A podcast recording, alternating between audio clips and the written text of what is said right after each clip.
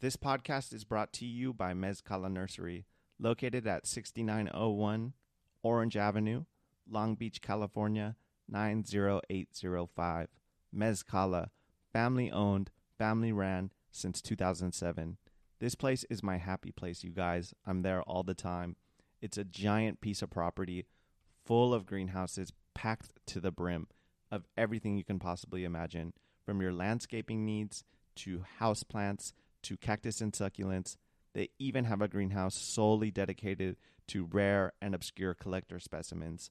I'm talking, I've seen Monstera albos there, I've seen Thai constellations there, rare collector specimens that I can't even find online. I find them there.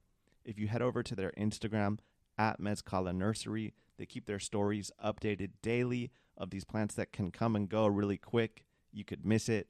Make sure to go check it out. Not only that, they treat you like family. I bring my kids with me, you guys, and I always have an amazing experience. Such great customer service, so helpful, so knowledgeable, and prices that can't be beat. Bring them a price from another nursery, they'll beat it. Bring them a price from a big box store, they're going to beat it. 6901 Orange Avenue, Long Beach, California 90805. Mezcala Nursery. Tell them I sent you.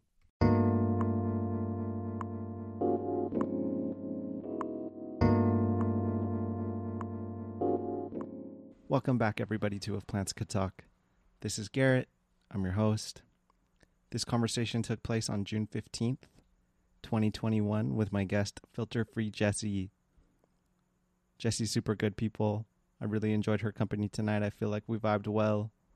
We talked plants, we talked music, we talked a little bit of mental health, plant therapy. She's also the owner of Dory Rolls, a baked goods company. You can find that on Instagram at Dory Rolls, which was actually inspired after the name of her dog, Dory, who also has an Instagram at Dory.sits. Make sure to go check out Jessie at Filter Free Jessie, you guys. Show her some love. Hope you enjoy. Filter Free Jessie is in the house. Hello. Welcome to the show. Thank you. Thanks for having me. Absolutely. It's my first podcast, first anything recorded. Okay. No Mhm. worries. Yeah. I like speaking in front of people, but on a phone or a computer, it's way different for me.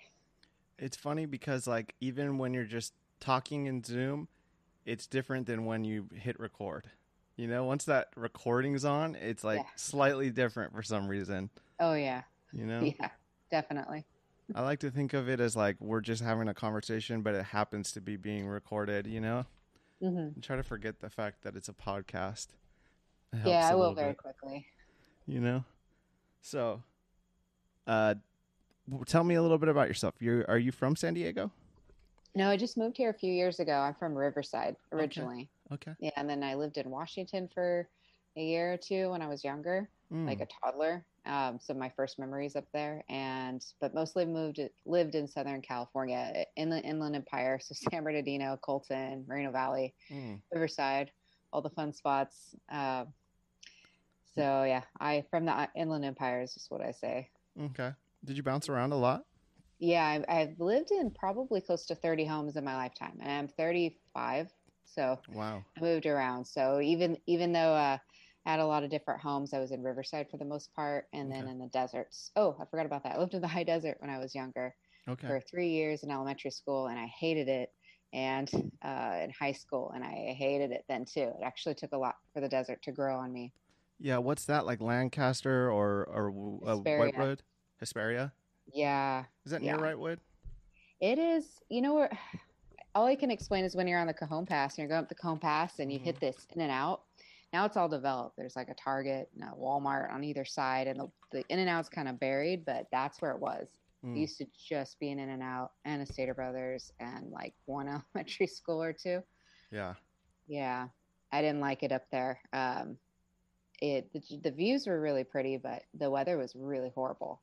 Yeah. Um, I don't know why Joshua Tree is so different because that place is really awesome and it's the Right. same elevation. It's got the same like plants and everything. They have a really cool music scene, both underground and popular, and same with the art scene there. And all your desert weirdos feel like Hesperia is more like I don't know Lancaster, or like Adelanto. Yeah, yeah, yeah, yeah. just like no real like culture. Uh, yeah. So it took, I related that with the desert for the longest time until I spent a lot more time in other deserts and realized uh, how gorgeous it was and kind of all the weirdos and all the art and the, the author, the authors that come out of it. Oh man, I love reading quirky desert books. Oh, cool. So you're a big Yeah. reader. Uh, when I, yeah, when I remember, I go through bouts. I used to be a bigger reader, but I'm so busy. Yeah. I don't read as much. Yeah. I can't tell you the last time I read a book, but I do enjoy it when I do. Yeah. For sure. They got those audiobooks now. I've been like trying to push myself to doing it because I hear a lot of people talk about how they listen to books and you can get through them like kind of quickly, but I'd imagine Yeah. it's like a different experience. It's not the same as having like a hard book. No, I like reading. I read faster than the audiobooks. My brain just goes like this all the time, and so I'll I'll just skip words, like speed read almost. So I, I finish a book in one to three sittings. Nice. Um, another reason why I don't read as much because I just don't have the time to stay up for hours reading. And I won't put Mm. it down. I'll just skim through half the book in one sitting. mm, get caught up in it and binge read. Yeah, Yeah, Yeah. that's cool. yeah, So I, w- I would think that um, living in all those different places contributed uh, in in a positive way. I'm sure there were some parts of it that were difficult, but in, in into making you like an interesting and, and eclectic person. I feel like those are the type of people that I, I tend to come across that that moved around a lot, lots of Yeah. experience and culture, and you know.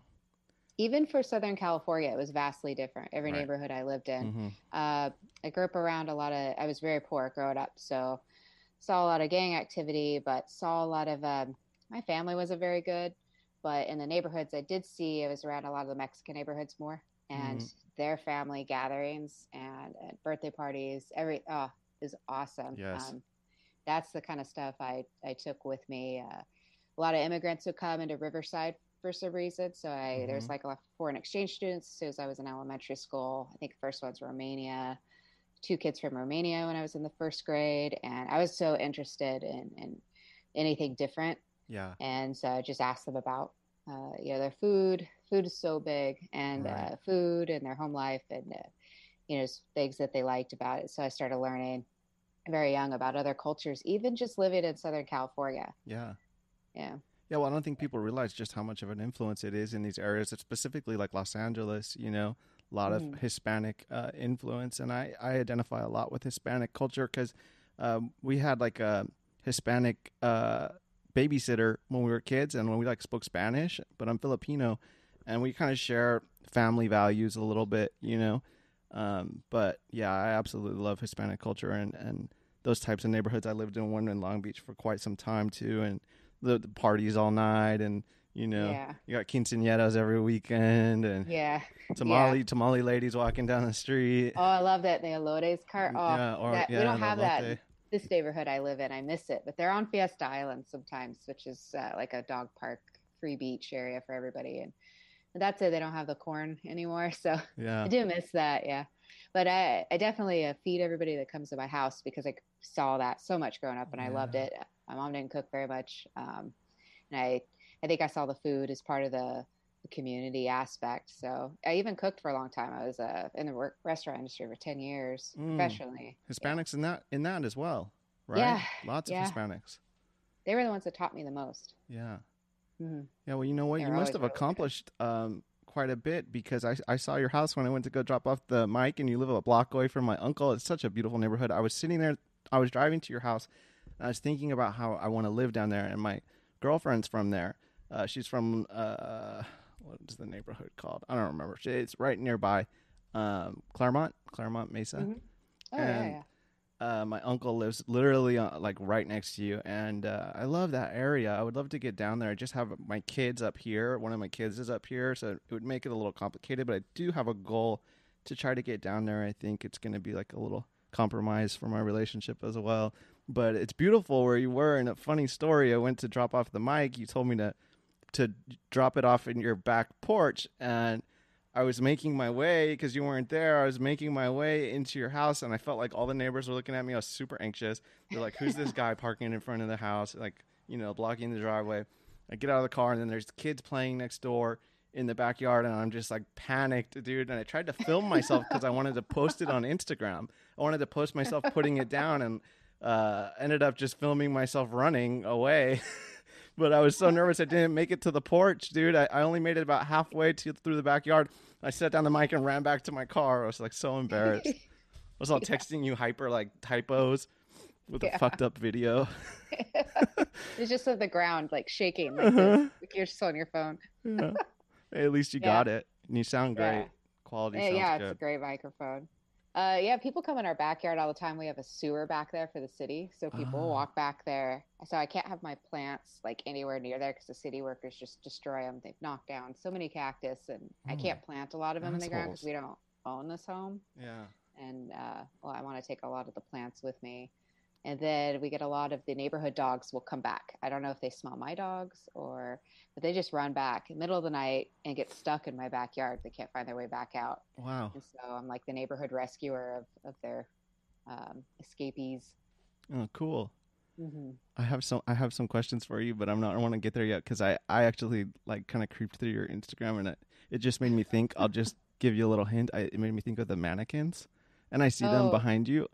Yeah. Should we just go there now? Can you tell me about the mannequins? What's up with the mannequins? Oh man, I I saw, this saw your highlight. yeah. Uh, I, I wanted this Halloween decoration as this full size mannequin. I just thought it was hilarious. Um, and my friend actually got it for me for my birthday uh, about two years ago. Uh-huh. Um, surprised me with it on my birthday, and so I've just been collecting mannequin parts ever since. I've been wanting to paint paint them, suspend them to the ceiling, um, just just because I don't know. I thought of it one day Uh-huh. and um, and then it just became such a reactionary thing. People just are really confused, stunned, uh, horrified. Uh, Kind of creepy. yeah, they and so just the reaction out of that just gets me. I, I crack up at that. It's like a harmless prank. Sure. People are very disturbed, but there's no harm, Yeah. and then I get a laugh out of it. Dark Uh, humor. Yeah, so I collect little parts. There's the three heads I got from someplace, and then over here, these legs. and I got the full body mannequin somewhere, and some other parts of torso. I don't know where she's at. Just she's a torso laying around somewhere. yeah, I found that funny story of that. Uh, got it in the uh, like a crackhead alley of San Diego. Uh, It's literally a guy smoking meth like ten feet from it. hell yeah. And earlier in the day, I park in this. It's the last free parking in downtown San Diego. I'm not telling anybody where it's at. And uh, but you have to deal with a lot of homeless people and literal like uh, crackheads and people who do meth. Um, but they don't mess with our car if you don't mess with them. So uh, parked my car there, and I saw a bunch of guys sitting around this like mannequin torso, and I was like, oh, maybe I should. I should ask to buy it off of them, and and then I didn't have anything shorter than a or smaller than a twenty, and I didn't want to give them twenty bucks for it. It was really dirty. So- and then I came back to my car later on, and it was just there, and the person was about seven to ten feet away, smoking meth. Hell yeah. And then I got like really nervous to take it um, because, uh, in my experience growing up in the in poor places, uh, I've been chased by or harassed by people on drugs, and hmm and so I got really nervous. And then my boyfriend, out of all people, was usually a wholesome, very wholesome person, just went and grabbed it and threw it in my car when I was too nervous to. oh, that's nice. Yeah, he's never had the experience of being chased by a crackhead like I have, so Right. um, I had uh, some fears of the past. yeah, they're that's so unpredictable Yeah, yeah, for sure. yeah. For sure. I had one chase me uh, going to a party at like 4 a.m. and some lady's like, "You got a dollar?" And I was like, "No, I don't got a dollar." She's like, "You look like you got a dollar." Started Oh, chasing me. I was like, "Oh!" I had to find my friend who's crossing the street. Luckily, at the same time, but yeah, now I'm a little nervous to like take things from. I don't want to take a mannequin or someone smoking meth. Yeah, Yeah. It could be chase me like meaningful to way. them. It could be their girlfriend. yeah, You fucking well, never know. She cleaned up nicely. She lives with us. Give her She's doing home. great. Thanks for asking. Well, I saw you acting them out. Like I saw in your story. If you guys go check out her highlights, she's got them like walking out the, peeking out the door. She's like kicking them out. You're kicking them out. You're yeah. like out. the creepy babies. yeah, the little dolls and there's mannequins. I was laughing. I was so bored that night. I had to do something. And it was his birthday and he was working. I was like, we'll throw a party with mannequins. And I wanted like a picture or two. And then it just turned into this project I could do all night long, keep me entertained. Yeah, Then I stopped when I got bored. cool. Well, I see your artistic side and your creativity. And Do you like horror at all? Like I'm a horror fan, so I I appreciate like dark, dark humor, darkness, creepy shit. Well, I love I love dark humor. Very, very much darker humor than I let off. Mm. Um, very, very dark. It's how I cope with things. Yeah. I've been through a lot of trauma, so just I don't know, use that to cope. Um, Yeah. But you know, horror I loved when I was younger, and the older I get, the more anxious I get. So now, if I like watch horror film at night, I'm up like dreaming of it. Yeah. And I'm not scared of it. It's just uh, it's like my mind can't whatever I watch. I have to watch something boring at night, otherwise I just dream it in my head. It's so annoying. So action films and like horror films are very tough for me to watch now. Is Yeah. so yeah, I like them, but my my brain just hangs on to the anxiety. It's super annoying. Hey, you know what? I actually this is a recent uh thing too that changed for me. I always loved horror since I was a kid. I always loved like you know the original Halloween and like old school slashers. But I'm I'm easily startled with PTSD, and I imagine that you experienced something similar. Um, Oh yeah. I'm easily startled, and the the graphic images, the violence, because there's a lot of violence in my past. It'll creep into my dreams and stuff. So I, I can't enjoy it like I once did, but I still still love it. You know, I still got a special place in my heart for me. But I tell my the lady that all the time. I'm like, I don't know if we should watch this, dude, like right before bed, because I'm Yeah. now I'm having Yeah. flashbacks. You know, fucking Yeah. nightmares. Yeah. I have the stress dreams. So Yeah, it's not like fear, it's like stress. Like, oh, I have to deal with this and and it, that's quite annoying. But, yeah, so I watch like I've been watching Star Trek at night because it's so ridiculous. I can't dream about it, you know. Yeah, yeah. I like to try to set the mood before bed. Actually, that's something I learned how to do too. Like to watch something lighthearted or listen to a podcast, and even I, I would love to like not watch anything for the first couple hours or not go on social media, but I don't do it. But I know that that, that can be helpful for people Yeah. that are dealing with those kinds of things. You know. Oh yeah, I've had like insomnia most of my life uh, since I was eight, seven. Mm. I, it's crazy because all the trauma I've been through, none of it happened at night. So I Mm. don't understand why I always had this. I just could, my brain never shut down. Just Yeah. up forever. Be sent to bed and just be up for hours staring at the ceiling. Mm. Um, and I think because of that, I didn't learn to soothe myself to sleep properly. Mm. And so now as an adult, I have like these routines. Like Yeah. if I, I have to zone out on TV, which is usually counterproductive, but Sure. especially if I'm having problems sleeping, I just put on subtitles Mm. and the subtitles will help me like doze off because it distracts my mind. Otherwise, I Ah, spiral into yeah. stress. And even after years and years of therapy, I don't know. I just there's just stuff stuck in there. Yeah. Um, I heard you guys talking on the Maze on the podcast before last with May about traditional like talk therapy and how it's archaic, and I 100% believe that. Uh, I think talk therapy has its place Sure. and it's good in the beginning, but for trauma, I mean, Yeah. it has to be processed in different ways and sometimes it takes people a long time and i'm one of those people unfortunately Yeah. Yeah. But you know, it can be garden- lifelong for sure. yeah and gardening helps a lot so when i garden i like i garden i like dig and tear down stuff and i don't use a whole lot of tools uh, except for a shovel maybe some clippers Mm. and so i get this whole like workout and then i read uh, some book uh, body keeps the score i think i wrote you about it and Yeah. about how you process trauma through you actually have to process it through reconnecting with your body because trauma is just a, a memory that you physically relive Mm-hmm. it's it's not a, a past memory like it should be so it's a disconnection from the body and the emotion and the best way to deal with that is to connect the body Yes. by emotion so horse therapy is excellent for people and Mhm. um, and gardening gardening is excellent plants help so many people in different ways not just medicinally but also just in the garden just being around them and yeah. and uh, some people train dogs like the prisons they have like dog training programs that are excellent Right. you know keeps violence down it's just reconnecting with your body rather than talking about trauma having to keep it live and you're fresh in your head all the time You're absolutely when- right.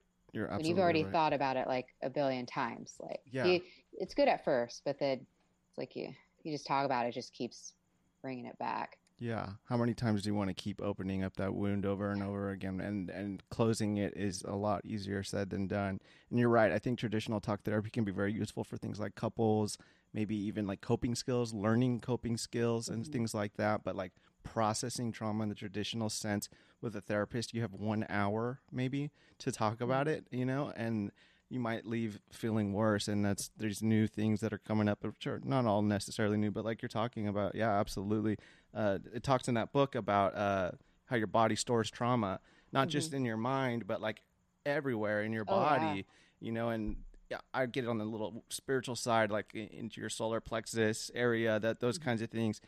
And uh, yeah, I believe that to be true. You can find a real release by by energy movement, by moving your body, running, gardening, something with movement that it you like I've found myself just feeling so much better after that, way beyond more than I can with talking about it. You know, I don't want to talk Yeah. about it anymore. Yeah. you know? Once you've done it, you don't need to do it. When it comes to trauma, when it comes to smaller things, yes. Or if you haven't talked talked about it before, it's really good. Then otherwise, Sure. it's just reconnecting your body. Yeah. Uh, gardening's excellent because it's even though it's it's a slower symbiotic thing. Yeah, horse therapy is pretty instant. Like the horse Yeah. reacts to you immediately. Uh, so a lot of people get uh, good results from there. But I like gardening. I like the slow project of Mm. always having something to do. Uh, I have something to look forward to, to keep busy. Um, and when I go through my bouts, um, it's great having cactus that can deal with me neglecting them for a little bit Sure. when I take some time away because I'm just a little too stressed and it feels overwhelming. Good point. Um, feels way better than uh, gardening other stuff that needs water all the time because I've killed all those in the past. Sure. Yeah. Excellent point. Let's talk about gardening. When did the gardening start? When I was a little kid, Oh, yeah. Um, yeah, it was. I don't know. My mom had a friend that got those little uh, petunias or whatever, Home Depot flowers in a little six pack, and hmm and put them in the front yard. And I just had a lot of fun digging and planting them. And then I just kept doing it. And even though we were poor, I could afford like a dollar fifty, either like a dollar or a dollar Yeah. fifty at the time for a six pack of plants, and just water them sometimes. And I loved watching them. And then I got to be an adult, and I got busier. Couldn't keep all the flowers alive. Couldn't keep any, and I just was frustrated. Then I didn't have yards. Mm. And then one day my daughter picked up this succulent. It's a very common succulent at a farmer's market and Mhm. then forgot about it.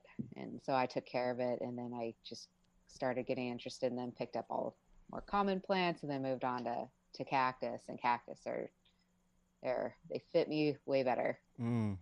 Yeah. So you were inspired by the resilience after your daughter forgot about hers and it was still there. It was still alive. Yeah, yeah and it made me want to take care of it. Beautiful. Mhm. Yeah. It's just some basic sedum. I one of the orange ones. It, it wasn't anything in particular. Mm-hmm. Um, then I started getting annoyed with succulents and how finicky they are. They are. Yeah. Yeah, yeah. Got into cactus. I feel like the rewards better. Yeah. Uh, Pretty forgiving and yet so particular at the same time. Sure. Absolutely. Yeah. The thing about succulents is I don't like l- watching leaves go. You know. I- Yeah, yeah. Like they, I'll have leaves brown off, and I think I'm doing something wrong. Maybe it's natural process. I don't know much about it, but like I, yeah, I don't have a lot of them. I have maybe a few. They look nice. They're pretty. Yeah, sometimes. yeah, Good cactus spirits now. yeah. Uh, well, no, I have lots of succulents, but still, but most of them are in the ground, and then they're gonna stay here whenever I move out of. They do place. better in the ground, right? That's what I've I been mean, in told. San Diego. Succulents do better in the ground. in San Diego. They do. Mm. I mean, Mm. I'm by the bay. Well, you saw my house, so I, I don't have to water anything. I just water sometimes in the summer, Mm. and that's it. I don't water at all, and they just thrive here. But Mm. this is where a lot of them come from. Yeah. Yeah. I think Gnos- Gnosis Nursery had posted not too long ago. Um, I believe it was Gnosis. Dean posted that San Diego County was the most diverse, like desert or cactus, like plant desert plant area, and like the forget if it was North America or all of the Americas, but it's the most diverse for plants. Mm. Um, and I started noticing that because anytime I travel to like Utah, Arizona, it was pretty, but uh, I felt like, okay, well, there's like two types of cactus. Oh, maybe there's a third. Oh, there's a yucca. You know, oh, what? There's a saguaro. And that area of Arizona is cool. But for the most part, when I travel, uh, we have so many things here just grow on the hills. Yes. You can just go for a walk and see like 10 different types of cactus or succulent, cacti and Absolutely. succulents. And then um, so I've learned to, it just, they just grow so well here naturally. mm-hmm. hmm But yeah, unfortunately for that, I do get underwhelmed when I travel and I look for plants and I only find like the same type over and over. Mm. So in Utah was gorgeous, but I kept seeing like one one type of cacti. Yeah. No, that was it. Yeah. The landscape in Utah is mind blowing, gorgeous, The most beautiful state. Yeah, for sure. hmm Love that place. Um, but you're right. Yeah, we do have quite the diverse uh, kind, uh, whatever selection of plants here, and uh, you even see like people growing tropicals and thriving here as well, yeah, which is really cool. yeah. My roommate does that. Yeah. Yeah, my roommate has her own like houseplant business, and that does really fine here in her room. Right. Yeah. houseplants, Yeah. everything. Everything does tends to do pretty good here. It's cool. So, uh, you want to tell me? over there? Hi. She sits. she's awkward and she's very uncomfortable right now. Uh, you want to tell me about your your um, what do you call them? Your baked goods. Oh yeah. I when did that making- start? When, um, probably when my kid was a baby, so 15 years ago. Mm. I made the pumpkin roll on the back of the Libby's can, Mm-hmm. And it just was so cool. And then I just improved upon it, and then it just strayed completely away from the recipe. Created my own recipe, and and then I did it so well that people in the restaurant industry were buying them for me, even bakers, people who could bake well. It's something about the way that I do them. Just I do them well, Mm-hmm. and it, that's that's just how it is in the food business. There's a girl I went to, or I knew in the industry. She made these pumpkin pies. Sell them for fifty bucks. She's made the best pumpkin pies, and and so I'm like that with the rolls. I just I make those. Hardly anybody makes them. The only places I've seen them are Asian markets, and they're usually like ube or mango. Mm. oh, I love those ones. uh, more ones eggy. Yeah, yeah, Wow. yeah. They are good. They're definitely that's the only like market that has them Mm. and but nobody really had i think they're tedious to make so i started creating my own recipes because i can't find them online Mm-hmm. and uh, and then i just uh, i don't know i just am really good at it i don't know what i do differently than other people who make rolls i've even like scoured the internet and see the pictures people post and they look awful Mm. and so i don't know what i'm doing differently it's just something i do really well Just stuck. I did. Yeah, yeah. And I did work, you know, in the restaurant industry for 10 years. I was a baker for a while as well, a cook and, and then a baker. And so I, I don't know, I just pay attention to the details. I do them well, put a lot of care into them. And then I love feeding people. So I get a lot of Mm. enjoyment that, you know, when people get my food. Yeah. Um, it makes me really happy. Yeah, that that's a great way to to bond with people and connect with people from all different walks of life because that's like a universal language right there, right? Food. hmm Everybody Oh, can yeah. appreciate food. Yeah. That's big beautiful. f- follower of Anthony Bourdain and Mm. always traveled the way he does, and he he's a huge advocate for the world, uh, for cultures, and is Mm. specifically through food. And I think there's a quote about uh, a dish is often a complicated but del- no, a delicious but complicated answer to to I don't know uh, complicated problems Mm, mm. and it's so true. I, that's not the exact quote, but it's along Right. those lines. And and so I'm a big believer in that. And taking care of the food you feed people can say a lot about yourself and how I don't know. It's the way I can show love, and I guess Great. Yeah. yeah. The cactus community was an unexpected like demographic. Everybody loves them, uh, and so I, I just love giving them out to everybody uh, within the community. Almost every every one of the, all the major people on Instagram have had them at some point Yeah. if I've seen them in person. Yeah. Yeah. Cool. That's the cool thing about plants. If we've said it before in the show, is that they can go with anything, absolutely anything. That's what I told you the first time I met you when I saw you at the show. The Mm. plants complement everything. You can spruce up any kind of pop up that you're having with just a few plants. You know, even if they Oh, don't yeah. sell. You know, it's Yeah. just kind of is appealing to the eyes. Yeah, definitely. Yeah. So I was going to ask you where did that inspiration come from, but it sounds like it's from working in the kitchens. Mm-hmm. Yeah. Yeah, the mix of growing up in the neighborhoods I, I I was in, and then oh, also for a short time, my mom was married when I was a little kid uh, to a, a Mexican. It, Mhm. very uh, I don't know if he was an immigrant or his parents were immigrants, but they very they still threw traditional all the all the the ragers you know that, that Mexican families have, and Right. so some good memories I had as a little kid for a short time when they were married was like making tamales around Christmas and Mm. every birthday, every wedding, every anything, Christmas, Thanksgiving was always a big thing. And people were in this kitchen. It was always hot, but we'd all make food and us kids would run around and adults would have beers or whatever. But it was always really, really good time and just filled with food all day. And, Yeah. and I love that. And sometimes when I go to parties with, I don't know, other types of Americans, it was just like, there's some pretzels and there's some chips and there's some, you know, onion dip. And, and it really wasn't a, I don't know. I felt like food was central to a party Yeah. and, it, and naturally i went in the food industry and um, i still think that to this day Yeah. yeah so a mixture of see have, having those good memories around food uh, for a short time in my childhood and then and then in the restaurant industry itself, just appreciating the, the care and all the labor that does go into food, Yeah. all the way from where they're imported from to the kitchen, and nobody's paid well enough for it. So it really is all labor of love, every bit of it. Yeah. Yeah. People don't realize that. Like even myself, I don't always appreciate it, but I love when I watch like a documentary or something, a show about that shows you, it breaks it down, you know, like just how many hands things have to cross through and treks that people go on to get us certain things, you know, and the work that's Yeah. going into the farmers and, and all of that, you know, can very, it like it goes forever. That's cool. That's very cool. Um, do you want to answer some questions? Yeah, yeah. Cool. We got a good amount. Let's see. We can start with Shot by Genus. Maddie said, Why are you so cool and nice? I have a dark answer to that, actually. Let's hear it. uh, I grew up around a lot of like terrible things, and I had great memories spotted throughout my life in early adulthood, my childhood and early adulthood. But I don't know, I saw a very mean and very hard world, and I'm Mm. kind of bitter. Like I Mm. really am. I'm a bitter, dark person, but I don't like repeating that kind of stuff. So I do my best to try to treat people with respect and be nice, even when I'm not feeling well Yeah. don't always do it. I wish I was like a warmer physically. Like I wish I gave hugs more. Um, but I do try. I do hear that a lot, like that I'm nice. I'm like, oh, really? Because I'm kind of, kind of a downer. but I guess I just don't like to repeat that in the world.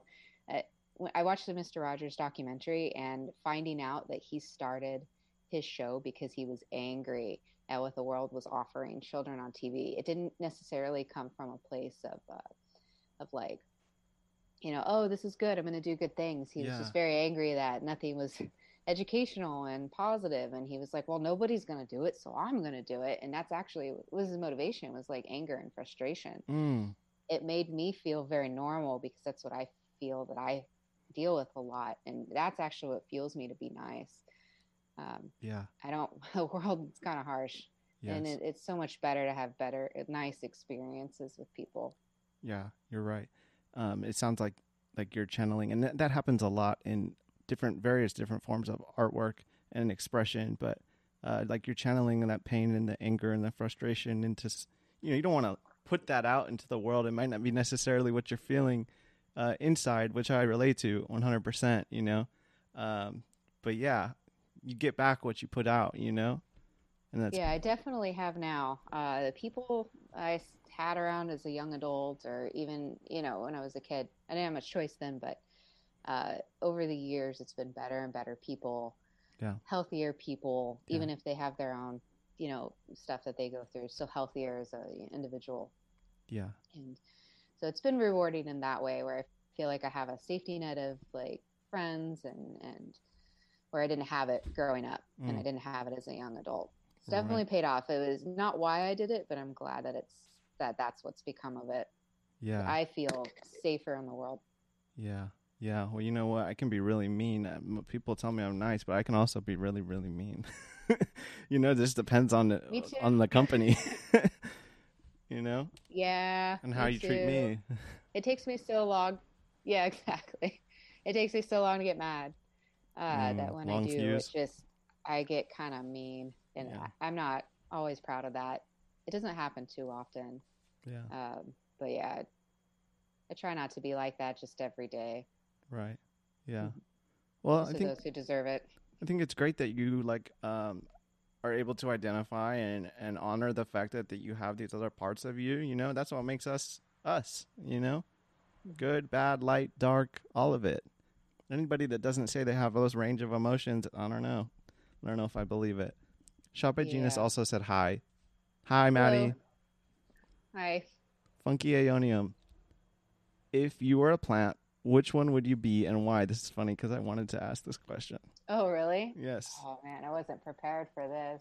let's just say if you were a plant for well it says period but even if it was just for a day that's the way i was going to phrase it but um yeah if you had to be a plant which one would you be and why Hmm. Does it have to be drought tolerant? mm-hmm. Probably. Probably want to. I don't know.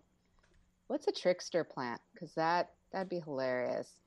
uh, I don't know what that would be. I'd say like the cholla, but those are just mean.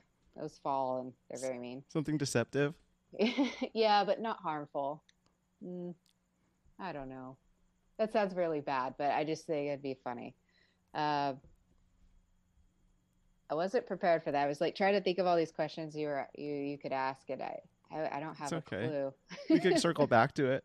I don't know. Yeah, let me think. Let me think about that for a while.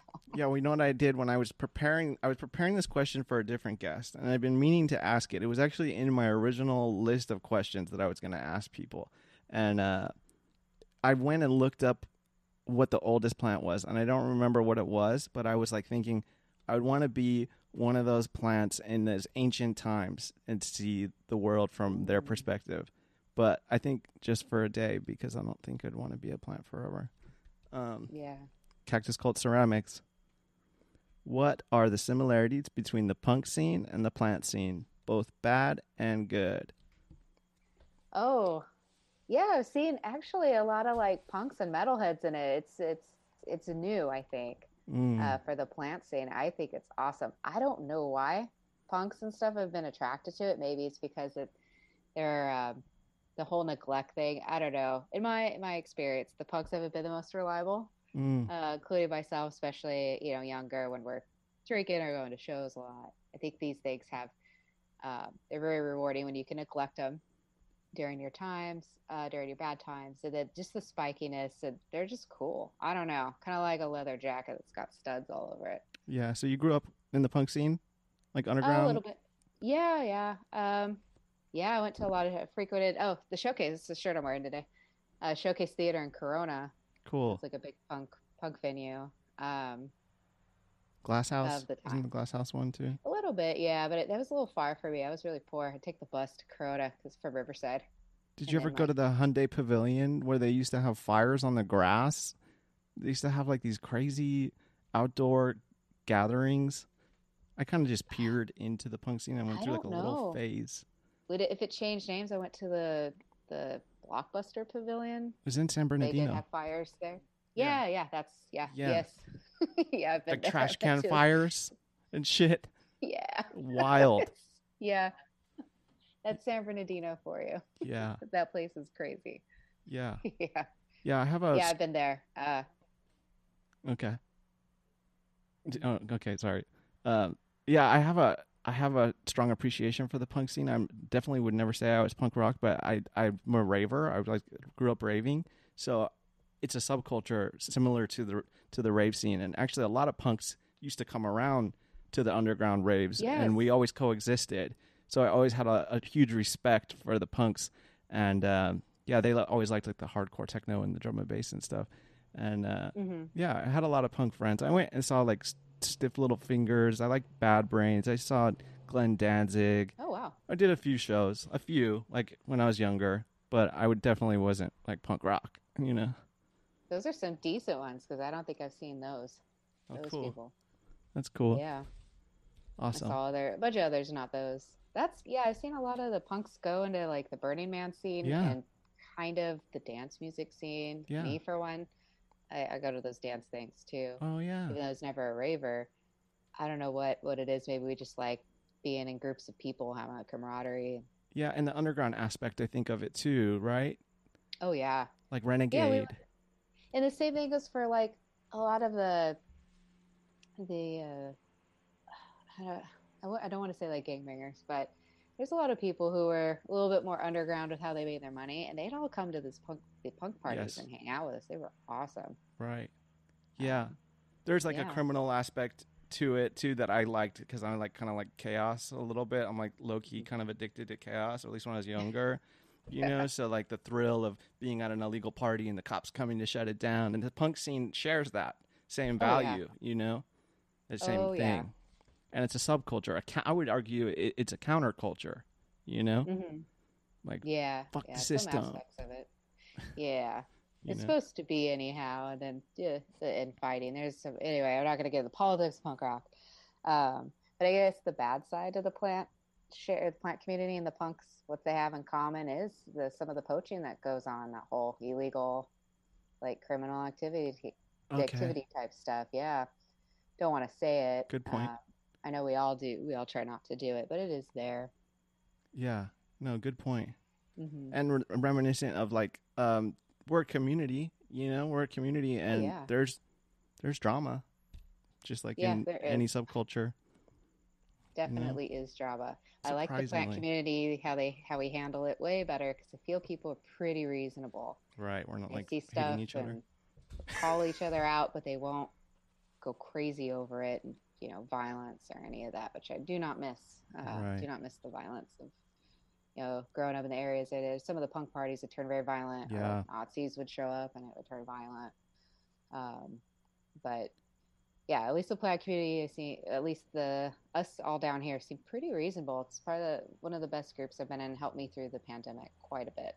Absolutely. Yeah. I'm sure there's some trauma that stems from being in the punk scene because I know how those parties can get. Yeah. mm-hmm. It's like the Wild West. Oh yeah. Okay. Funky Aeonium said, if any, what are some life lessons you've learned from plants? Oh, oh man, that you can survive on so little, but uh, with better care of myself, I could uh, be way better. You can thrive. pro- yes, I have a problem with self care, so I don't taking care of these plants. If I'm not good, then I don't want to take care of my plants, Mm, and then my plants don't look as good, and then I get depressed because they don't look as good and unmotivated. So I try just to not get in that cycle. That's probably the biggest lesson I've learned from these things yeah. if I'm healthy, if I if I'm eating correctly or eating, uh, sometimes I just forget to eat or you know, drinking enough water, then I'm going to be outside with my plants more often rather than just sitting on the couch being depressed. Yeah. Yeah. That's cool. I relate with that so much because, you know, I can tell I'm depressed if my plants are dying. Like, it, Yeah. that's how I, that's like the first thing to go is my plants. Mine too. Stop watering, stop pruning, taking care of, whatever. Yeah. Gives you purpose, makes you keep going because you don't want to, you don't want to lose them. Absolutely. Yeah. It's like my dog, but less needy. Hey, isn't your uh, business named after your dog? yeah, this one right What's here. What's it called? What's the, what? Dory Dory rolls, Dory rolls. and that's because she she's got these like neck rolls, Hi, Dory. and she's super anxious right now as there's fireworks going off at SeaWorld. Oh, yeah. Uh, but yeah, she's we I started you know baking during the fall usually, and then she loves pumpkin, so I'd give her the leftover pumpkin, Oh, and and then she'd gain weight. I don't know, she's a primitive dog, and she just gains weight when it gets cold, and then she gets these neck rolls, so we would call it Dory roll season. wow. I make rolls, and she gets her neck rolls, and it just I didn't necessarily like it as a business name, but we just needed to get something going, and then it's kind of stuck Yeah. ever Well, since. I yeah. think it's catchy. yeah, yeah. I like it. Yeah. And she's a quirky dog, so now I get to like tell people about her Right. and show pictures of her. She's she's a weirdo. Um, in fact, we made this pillow of her, and this is just a picture of how she sits. um, she's ridiculous. So she's nonstop, like material for things. Mm. I just figured I'd make her my mascot. Well, her name will live on as well. Yeah. hmm So that's cool. Exactly. Succulent cacti lady. Hi, May. May said, "What is your profession exactly, and how did you get started?" Oh, uh, so I work. I work in a, in many hospitals. I work in a navigation or I work a navigation machine for neurosurgeons.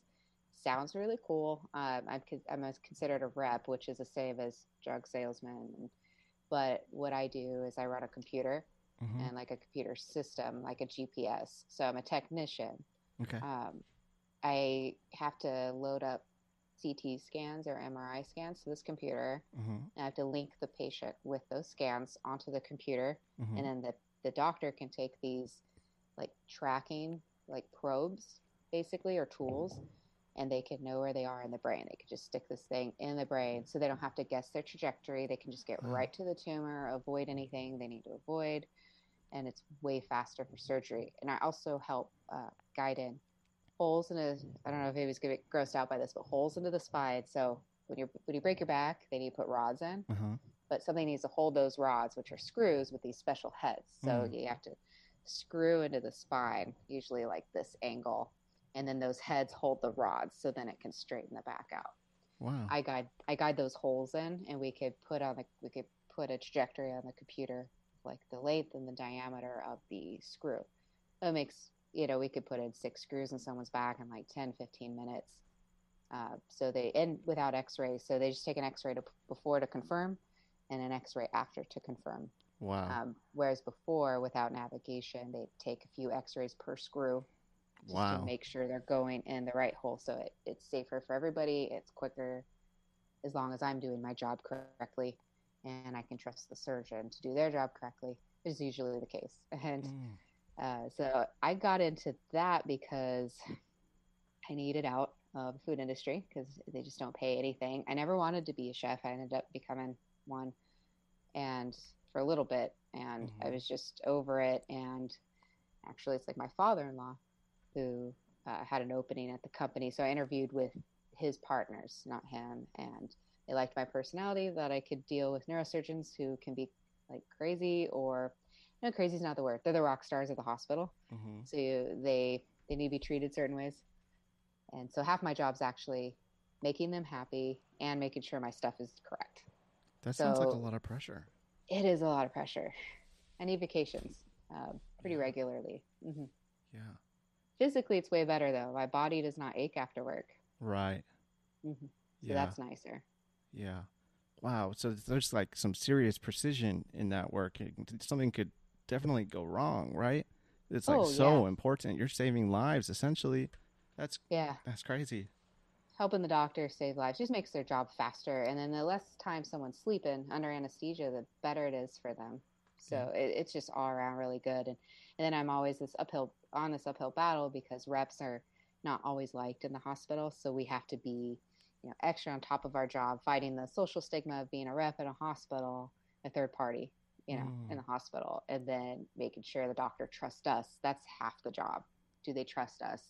They don't even have to always like us, but if they trust our work, that's the difference. So to kind of basically not freak out if things go wrong, to be able to tell a surgeon no, to tell a surgeon to move their hand, like Mm. it's kind of scary and intimidating at first to tell these people what to do, yeah. you know, with their with their tools, but Yeah. it you know, it helps build trust. That's how it is. Why is it third party? Why aren't you like part of the part of the deal? I don't understand. like why are you an outsider? It sounds like you're pretty important. Yeah, if um if there were enough cranies and spine surgeries going on, they would have people in Mm. hospitals. We would have to do, you know, craniotomies all day long for it to be worth the hospital to employ their person or two people to do it. And so it's easier to contract that out to Understood. we're there for the expertise. So and to help out the doctor. So uh, they have their staff on there and it's just not worth to have that staff. Hmm. So not only are you a technician, but you also have to sell them on you being able to come in and do it. Yeah, kind of. Yeah, we got the. I got lucky because San Diego's easy. It was already kind of set up when I came in where they trusted us already. Mm. And I was trained under the person that they really liked and trusted, uh, my father in law. And he's just like genius at some of this stuff. Uh, he'll never admit it, but he is. He's created some of the navigation technology. And, and, uh, and so the doctors just trust him. So they kind of see us through him down Mm. here. So I don't have to sell it as much, but I do have to go in there and just be calm, be cool, like be knowledgeable, confident, even if I'm not. Yeah.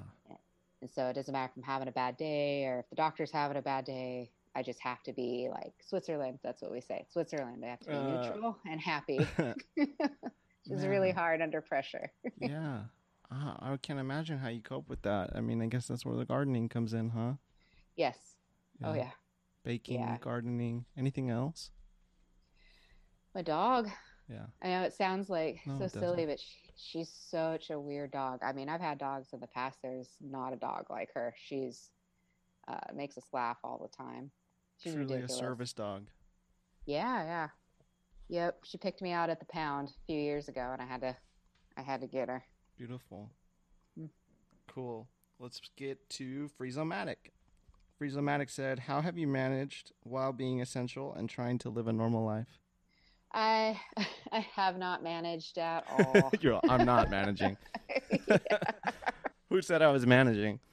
yeah, my you see it. So my Instagram's really nice. It's just like plants. My Facebook is where it all comes out. Just Oh. like, uh, when the political climate and all the dumb conspiracies and i hope it doesn't make people mad at this podcast but dumb conspiracies about covid uh, Yeah. working in a hospital during that time was very taxing to come out of a hospital be screamed at for wearing a mask which happened a few times wow. and have people tell me i'm making it up i'm lying and when i had to start working on covid patients then people would never apologize for what they would say it, it was just it drained me a lot um, i'm actually trying to recover from that so i think i need a sabbatical but Yeah. uh, we don't have that much in this country i don't think yeah. You know, so vacations i've taken road trips i've gone to the desert i've taken a lot of weekend trips just i got, have to go to the desert if i'm Yeah. feeling bad i go to the desert and i guess that's how i've coped um, but vacations and plan and and in the works right now so yeah. to kind of de-stress i know he's been essential this whole time too Yeah. um, probably a little bit easier because he doesn't have to interact with the public as much or at least Yeah. not with a covid patients and i don't know it's insane Yeah. You know what though? It sounds like your self care is actually a little better than you give yourself credit. Taking these little trips and taking care of your plants and stuff. I could imagine that was really difficult with all that shit going on. I, I saw it. Hashtag empty hospitals. Hashtag film your hospital. Yeah. Oh, and the reason why the hospitals were empty is because the small ones didn't have the staff in there to take care of COVID people. There's only so many beds, there's so many ventilators, and there's so many doctors yeah. to go around. And so the little hospitals were were empty, and so people go there and be like, "That's a hoax." And they're like, "Well, no, it's just." personnel you know they're not like fast food workers these people ha- are very specially trained in these things and this is a new thing like Yeah. not just anybody can be treating these patients and, and so the big hospitals were busy Yeah. like flooded the tents in the parking lot Yeah. like it's crazy so it was night and day so i worked in both types of hospitals during during the pandemic it was very weird Yeah. Yeah. Everybody's got something to say until it's like somebody in their family or they, you know, if you know somebody, you're friends with somebody that's a nurse or somebody like you that works in the hospital. I personally went to the ER a couple times during the pandemic and it was fucking crazy. I, we had a baby in the middle of the pandemic. oh And, my gosh Dude, it was fucking nuts. Yeah, they have a giant tent in the parking lot and man, that was an experience. Uh let's see. 67 Nestor. What is your favorite cactus you are growing? Mm, actually was looking at my shelf today because I I don't I don't have a favorite, but I do have like current favorites. Um,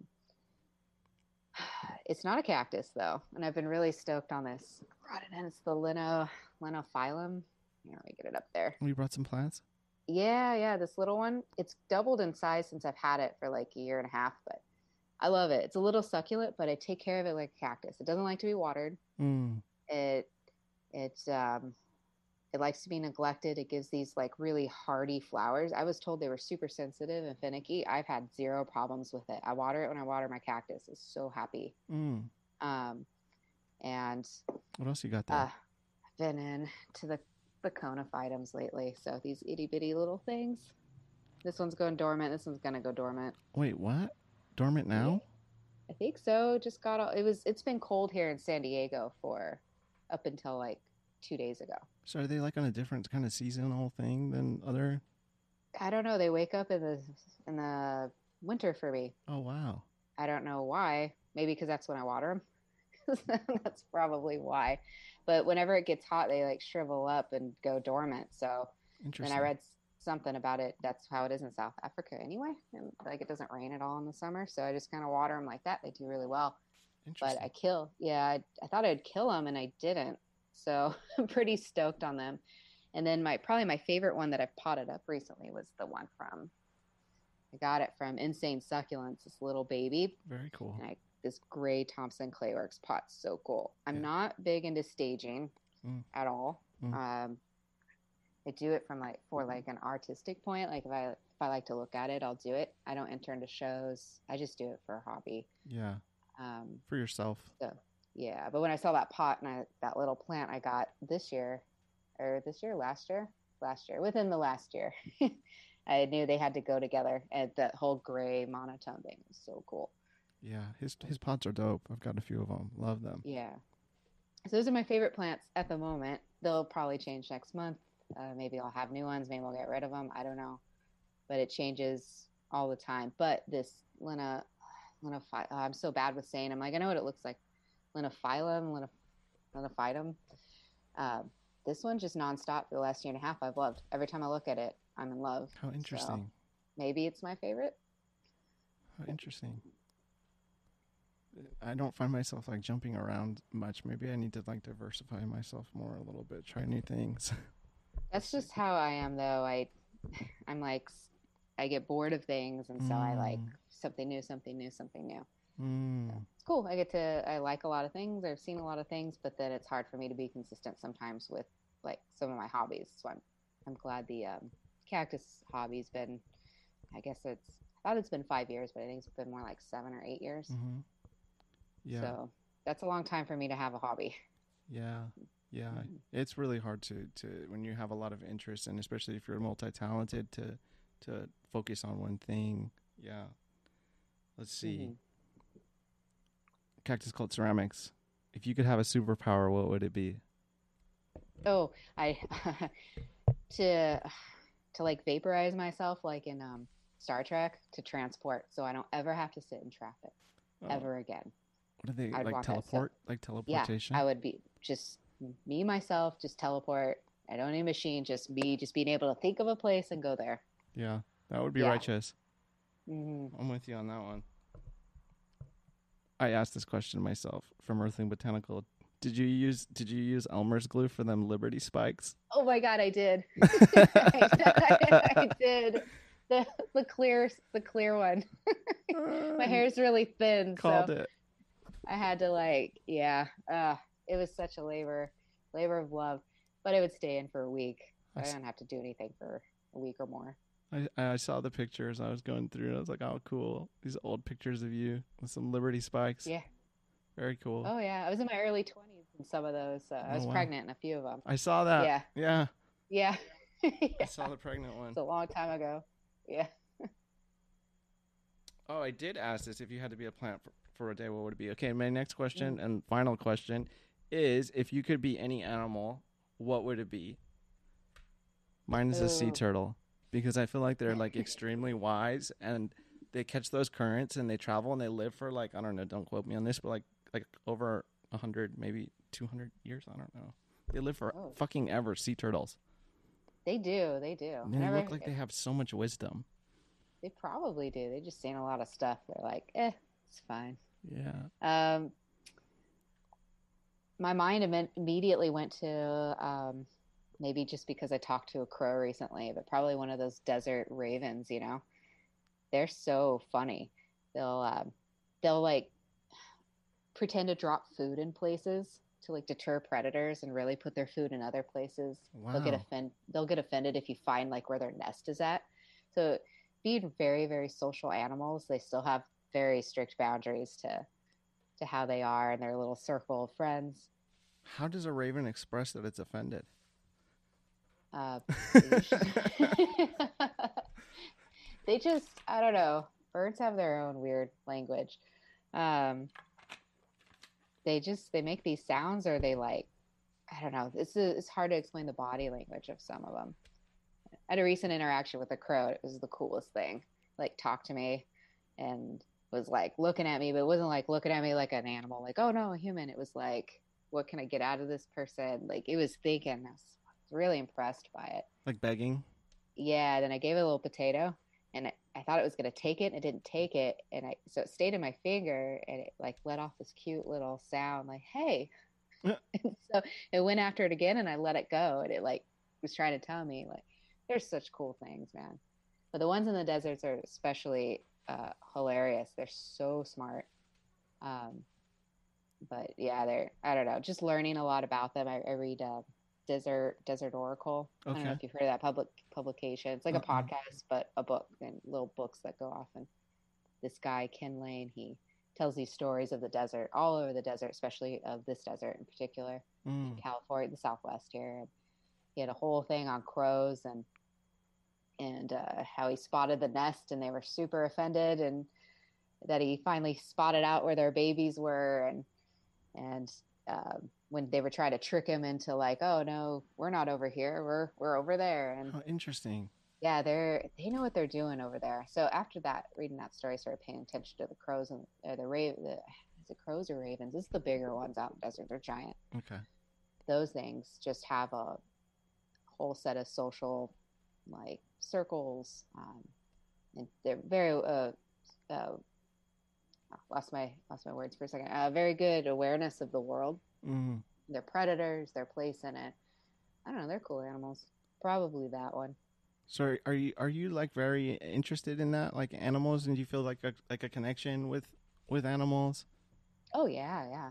Growing, I grew up around dogs and Yeah. like a lot of dogs, and they were always they're probably one of the steady good things in my childhood. So I, I just uh, grew up, and I'm such a hypocrite because I eat like pig, you know, and they're smarter than dogs, and Yeah. try to eat less meat, and not be so much like that. But, um, but yeah, when I cut down on eating meat, I'm sure I'll respect them more. But uh, definitely, uh, I don't know. They're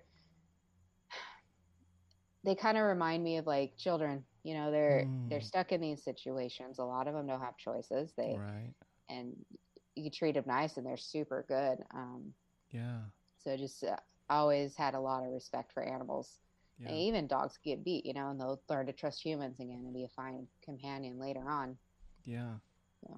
That tells me that, that you give off good energy then because animals are drawn to you like this raven and you know you have this connection with your dog and you've had all these connections over the years. I feel like you would be the type to like uh, rescue working in uh, in that field even. You know, I thought about it, but I can't deal with it's the one thing I can't deal with. Um, I can't deal with animal abuse. I can't Mm. see it. Too traumatic. I, I, uh, it gets in stuck in my head. I can't get it out. I've actually gone to therapy to try to talk about like animal abuse I've read about. I can't read articles. It's really weird because, um, you know, stuff happens to humans that are always bad, and I can read about it and I can I can deal with that. And I was a rape victims advocate for a while, Mm. and that was really rewarding. It was very taxing, um, but it was super rewarding. And I think the difference is like this terrible, tragic thing happened, but I had to talk to these people, be there, listen to them, help them through a police report, Yeah. and and then even if they're you know younger, like they can be they they can get therapy, Mhm. they can be reasoned with, you know, they can see another world. And I feel like animals don't have that most Mm. a lot of animals don't have that level of intelligence so if just abuse happens and then they don't understand it's just it's like you know a two or three year old like that's their world that's all they'll know they'll always fear it and i i feel like i can't live with that reality You're, knowing what happens yeah so i can't empathetic. yeah a little too much i wish i wasn't sometimes but it's just who i am I admire that a lot. thank you It's beautiful. Have you ever done any reading about empaths? I'm sorry to bring this up again, listeners. You don't think you heard that one yet with Cactus Daddy. Uh-uh. I run into a lot of people um, that I believe are empaths, which is like a form of psychic ability in a sense. You're able to feel emotions of other living beings. yeah i've been told that quite a bit and so people have told uh, you you're an empath. They think you're an totally. empath. Yeah. and um, I read body language really well. So I can, if I study someone long enough, I could probably dissect a little bit of their childhood just by watching them. Mm. And some people have called me psychic. Um, yeah, it's up to whoever believes whatever. But I, I just see these little social things people do, these little facial expressions, this body language, and I could just it. Uh, they always do things for a reason. Like people, let's see, people from who got yelled at or beat a lot as kids. They'll if they're not openly defiant, they walk around hunched. That's like a way to be feel smaller. Um, and you can just tell a lot by the way someone interacts with somebody. I can Yeah. and how they move their hands and their face, their eyes, the level at which they're talking, how close they are, if they're aware of the people around. There's a lot of things to dissect. And I think I, moving around so much, knowing so many people, it just helped me dissect those things. There's only so many things that happen to people and so many ways people cope. And so I've been able to kind of dissect a lot of people Yeah. because of that. Yeah, it freaks people out sometimes. Because of experiences that you saw, uh, things that you witnessed as well and, and went through yourself. Mhm. Yeah. Yeah. Yeah. Yeah, it's actually something that very interests interests me a lot. Um, I've been reading about it. I have this book. I would love to like turn you on to it. They have it on Amazon. It's really cheap. I believe that it's a gift and that you're born with, and some people say, oh, everybody's um, a lot of people are skeptical about this idea. Oh, everybody's capable of empathy, you know, aside from like sociopaths. But um, I believe that it that some people call it like star seeds. Um, it gets really woo woo, but uh, I I think that it's a gift that you're born with, and um, there's a lot of different kinds of empaths, and based on like what you're telling me, if you read these, it has like these 20 indicators. And does it sound like you? Does it sound like you? You would like probably check them all off because it seems like that's the type of person that you are, and um, it's beautiful. It's something interesting if you do read about it because sometimes a gift such as this, in theory, in my belief, could kind of hinder your life because it gets in the way. Um, you know, Mhm. Your oh, compassion is so strong, and your empathy for other people is so strong that it could affect you, even though it's not Oh, yeah. directly happening to you. That's what happened during COVID. Other people problem people's problems become yours. It was like seeing the selfishness. It, oh, it wasn't so much that, but seeing how people were so proud to be so mean and selfish, Yeah, it's disgusting. and it, it destroyed destroyed me. And I and I wish I could turn that off. But if I turn like that empathetic side of me off, I feel like I'm just like a robot. I don't think it's healthy. So, uh, Yeah. unfortunately, it does mean being heartbroken a lot in the world. yeah, getting leads disappointed. Back to why I'm nice. Yeah, Somebody's got to do it, and I know a lot of people who are also nice, luckily. But yeah. I Yeah. thi- think that means that it gives you a lot of potential to uh, help people heal in different aspects, and it sounds like that's what you were doing in the rape advocacy thing, and mm-hmm. you know, um, with your connection with animals. Cool. I, w- I would love to talk to you more about this in like a private setting, and uh, I enjoyed your company a lot tonight. Thank you very much for doing this. yeah, thank you. This is really this is nice. I honestly feel like I could keep going, but I have to go pick up these plants by nine thirty. Okay, all right, no problem. Yeah. Oh yeah, it's almost nine thirty. All right, It's no worries. Thank you so much for doing this, Uh-huh. Jesse. thank you. All right. All right. If Bye. everybody could please like, review, and subscribe to the podcast and hit that share button, I would appreciate that. Thank you, everyone.